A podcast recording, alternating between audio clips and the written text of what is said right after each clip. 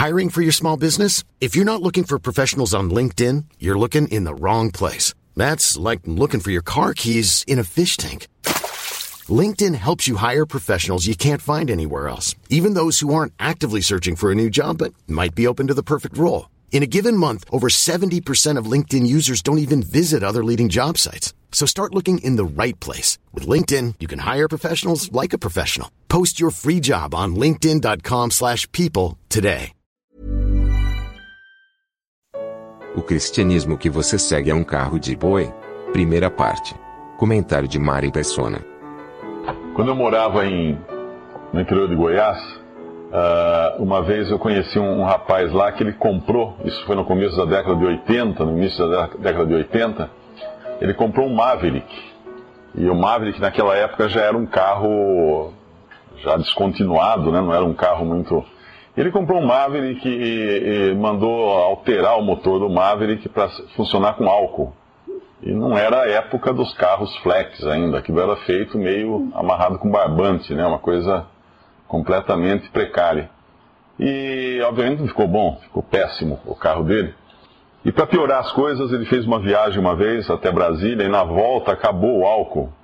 E era um final de semana e era tinha aquela lei que os postos ficavam fechados nos finais de semana para economia de combustível e ele não achava álcool.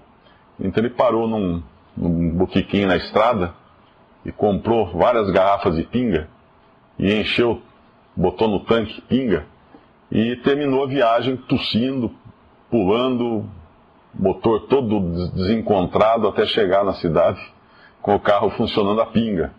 Só que o que faltava para o carro ficar arruinado acabou de arruinar o motor. E ele vendeu esse Maverick para um, um, um, homem lá muito simples, que não entendia nada de carro. E esse Maverick foi parar num lugar chamado Moinho, num lugar baixo lá de Alto Paraíso. E um dia eu estava indo, passando por esse lugar de carro, eu vi esse Maverick com o um novo dono que estava tentando fazer funcionar o carro na, naquela estradinha de terra. E nada, né? Tava ele lá tentando dar partida, empurrando tal a família inteira do lado de fora, muitos filhos que ele tinha, esperando, mulher com bebê no colo, aquela coisa toda, esperando para dar o seu merecido passeio no novo carro. Eu passei, vi se podia ajudar, não tinha como ajudar, continuei viagem. Quando eu voltei no final do dia, ao, ao longe eu vi o Maverick andando assim na estrada. Falei, bom, conseguiu, né? Menos mal, acho que ele conseguiu fazer o Maverick pegar. Mas quando eu me aproximei, que eu vi o que estava acontecendo eu passei pelo carro, estava bem devagar, eu passei do lado dele, aquela criançada toda com o rosto colado no, no vidro, todos alegres né, dentro do carro, a mulher com o bebê no colo na frente, o marido na direção, e uma junta de bois puxando o Maverick na estrada. Ele estava levando a família para passear com uma junta de bois puxando o carro que ele tinha comprado porque o motor não tinha mais condições. E sempre que eu lembro dessa história, eu, eu lembro da, da situação dos cristãos, da maioria dos cristãos hoje no mundo. Nós, quando nós olhamos para a história da humanidade, nós vemos que muitas crenças que existem hoje nas diversas religiões pagãs, ou não, né? Elas têm uma origem comum. Você encontra em muitas religiões, indígenas até, uma noção de que houve uma queda. Eh, são contadas histórias em formas às vezes ilustradas, diferentes nomes, tal, mas que houve uma queda, que um dia o homem vivia num lugar ótimo e houve uma queda, uma ruína e ele ficou amaldiçoado por causa disso. Aí você encontra outros elementos também que, que existem na Bíblia, mas vem, aparecem nas, nas lendas, por exemplo, o dilúvio. Eh, muitas religiões falam do dilúvio, religiões que praticamente não tiveram contato entre si existe a noção do dilúvio até entre os incas. Existe a noção de que um dia houve um dilúvio universal que encheu o mundo de água. Aí você vai na, na noção de um só Deus, muito embora a gente sempre considere que as três grandes religiões são as únicas monoteístas, você encontra o monoteísmo no Antigo Egito. Um dos imperadores uh, do Egito, um dos faraós, estabeleceu, instituiu o monoteísmo no Egito, muito tempo atrás. Você encontra entre os Incas ainda também um imperador dos Incas que instituiu, estabeleceu o monoteísmo no seu, no seu governo. E havia também entre os próprios incas a, a ideia de que um dia viria alguém para salvar aquele povo. E essa, essa mesma noção existe em muitos outros povos uh, em todo o mundo. Outra coisa também que é encontrada na maioria das religiões é a ideia de que é necessário um sacrifício para apaziguar um Deus qualquer, qualquer que seja esse Deus que as religiões adotem, mas que existe uma necessidade de um sacrifício. Então você vai, até no Brasil, você vai na Umbanda, no, na Macumba, no Candomblé, você encontra a noção de sacrifícios de animais, sempre com aquela ideia, Deus está irado e nós precisamos apaziguar o Deus ou deuses. E em todas as religiões você encontra também essa noção de sacrifícios, que, que tem uma origem comum. E aí nós vamos na Bíblia, nós vamos ver ao longo do Antigo Testamento tantos e tantos sacrifícios de animais uh, uma forma de cobrir o pecado do homem, de, de, de, de prover uma, um substituto para o homem na forma de um, de um, animal sacrificado. Então, tudo isso, na realidade, mostra que as crenças, por mais distorcidas que elas, que elas sejam hoje, espalhadas por toda a humanidade, elas têm uma origem comum. Obviamente, com o tempo, se perdeu, se misturou, inventaram outras histórias e colocaram outras coisas, e acabou nessa profusão que nós temos hoje de religiões e de crenças. A mesma coisa acabou acontecendo nos últimos dois mil anos. Quando nós pegamos o cristianismo puro, que o Senhor Jesus veio ao mundo, falou o Evangelho e depois morreu, foi morto, ressuscitou ao terceiro dia, subiu aos céus e essas, todas, toda essa história do Evangelho, todos esse, esses fatos, foram passados então depois, ao longo das gerações. Nós temos isso por escrito, inclusive. Mas mesmo tendo documento disso, hoje o cristianismo que nós olhamos em volta, uh, às vezes parece mais um paganismo com várias lendas embutidas, uma mistura toda de lendas, e, e às vezes se, se distancia completamente daquele cristianismo puro que existe na Bíblia. Então, quando eu lembro da história, quando eu me lembro da história do, do Maverick puxado por, por bois, eh, eu penso que é realmente esse é o cristianismo que muitos hoje uh, adotaram. Eles pensam, às vezes, que estão no carro dos seus sonhos, mas é apenas um carro de boi enfeitado. Um pouquinho diferente, com vidro de levantar e descer, com assento e tal, mas nada mais do que um carro de boi não tem uma diferença uh, daquele antigo carro de boi das fazendas. O que é isso? Sempre que nós nos afastamos da origem das coisas, nós nos perdemos. Por isso que é importante voltarmos sempre ao princípio. O que é realmente o cristianismo? O que é ser cristão? Será que é oferecer sacrifícios para apaziguar a Deus, o Deus único? Uh, realmente é. É. Porém, no cristianismo, o que nós já sabemos hoje é que esse sacrifício derradeiro, definitivo, já foi oferecido, já foi feito. Não há mais nenhum sacrifício que possa ser oferecido para substituir o homem ou para pagar o pecado do homem.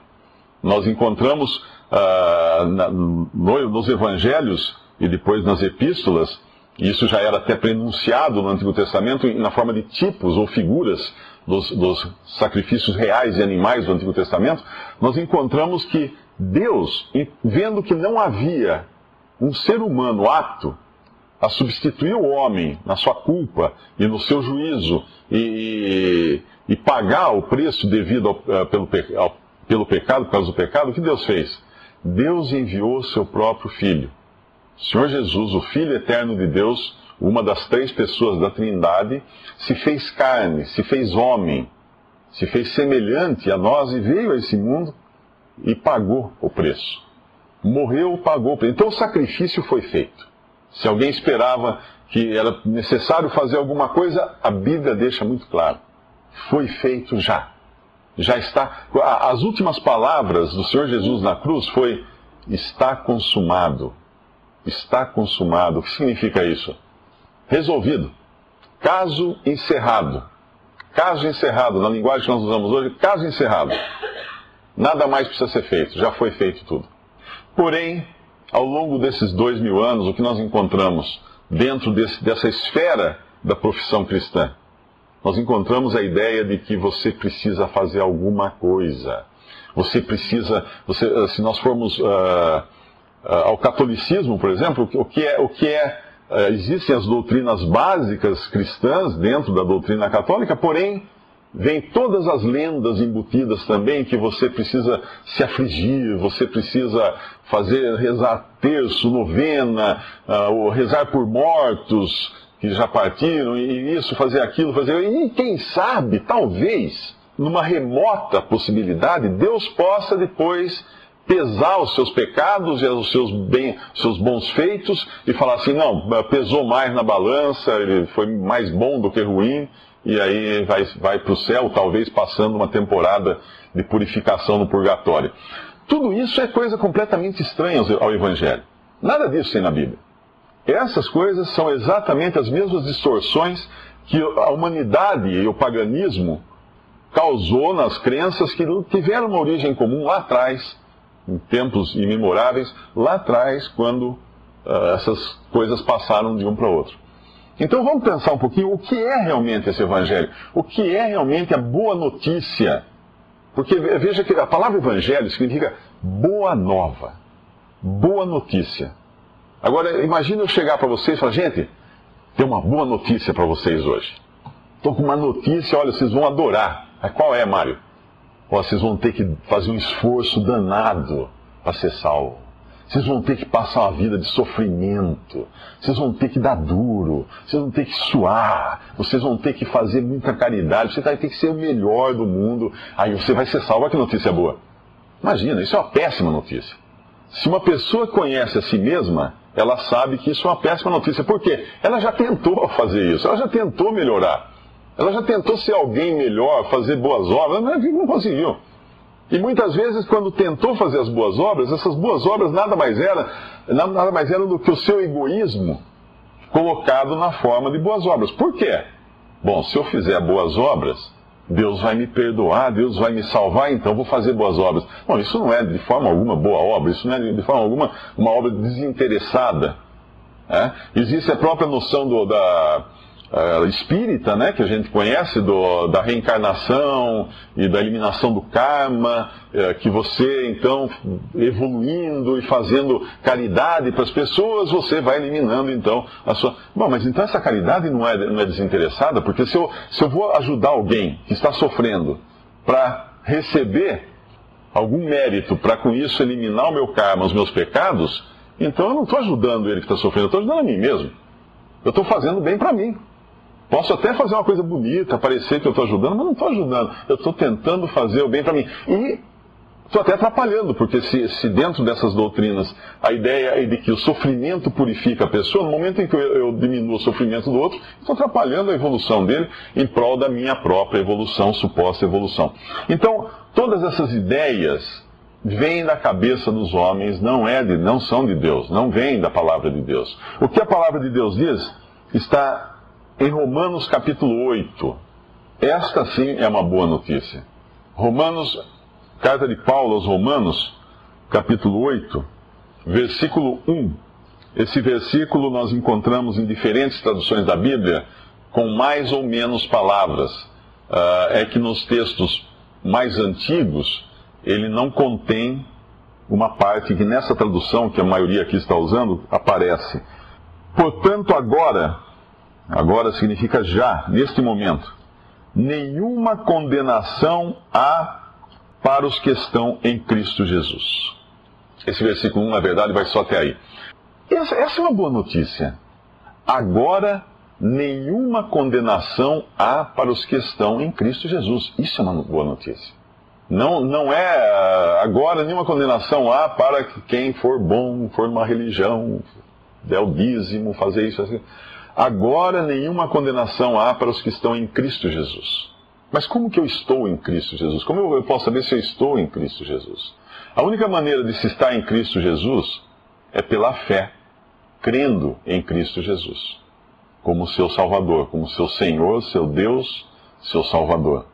E quando nós temos essa fé, essa fé, ou cremos no Senhor Jesus Cristo, uh, esse processo todo de salvação que não, não vem de nós, mas é um dom de Deus, não vem das nossas obras, mas vem de Deus, por graça somente, acontece uma outra coisa interessante, que é nós recebemos vida de Deus. Vida vinda de Deus. O homem, ele, ele basicamente, ele tem uma vida natural que ele herdou de Adão. Nós temos uma vida natural que nós herdamos de Adão. Porém, essa vida natural, ela está arruinada. Ela está, a, gente, a Bíblia chama isso às vezes de velha natureza, ou chama isso de carne. Ela está arruinada. Por quê? Por causa do pecado. É como se ela tivesse, é como se uma pessoa tivesse ficado exposta à radiação eh, não há depois, depois que ficou exposto de determinado tempo a uma radiação que é irreversível aquilo, ela causou danos ao seu organismo que não dá para reverter. Então não tem como consertar mais. Pode pôr uns paliativos, tá, mas não há mais como consertar. Nós, nós fomos uh, colocados em contato com a radiação do pecado, vamos dizer assim, e nascemos já pecadores, nascemos já arruinados, nascemos já a caminho da morte. Já nascemos mortos espiritualmente e o nosso corpo vai seguir esse mesmo caminho da morte, porque nós estamos arruinados. Então, essa velha natureza, essa carne, essa velha natureza, esse velho homem arruinado. Agora, Deus promete uma nova vida. Quem se lembra da, da passagem de João, quando o Senhor Jesus encontra Nicodemos e fala assim: necessário vos é nascer de novo. Era, precisava de um novo nascimento. Nicodemos tinha nascido já mas tinha que nascer de novo. Nicodemos fala, mas então tem que entrar no, no ventre da minha mãe para nascer de novo? Não, Nicodemos, não é isso. O que é nascido da carne é carne, o que é nascido da velha natureza é velha natureza, é velho homem. Mas o que é nascido do espírito é espírito. Então era um novo nascimento do alto, de cima para baixo, não de baixo para cima, de cima para baixo agora.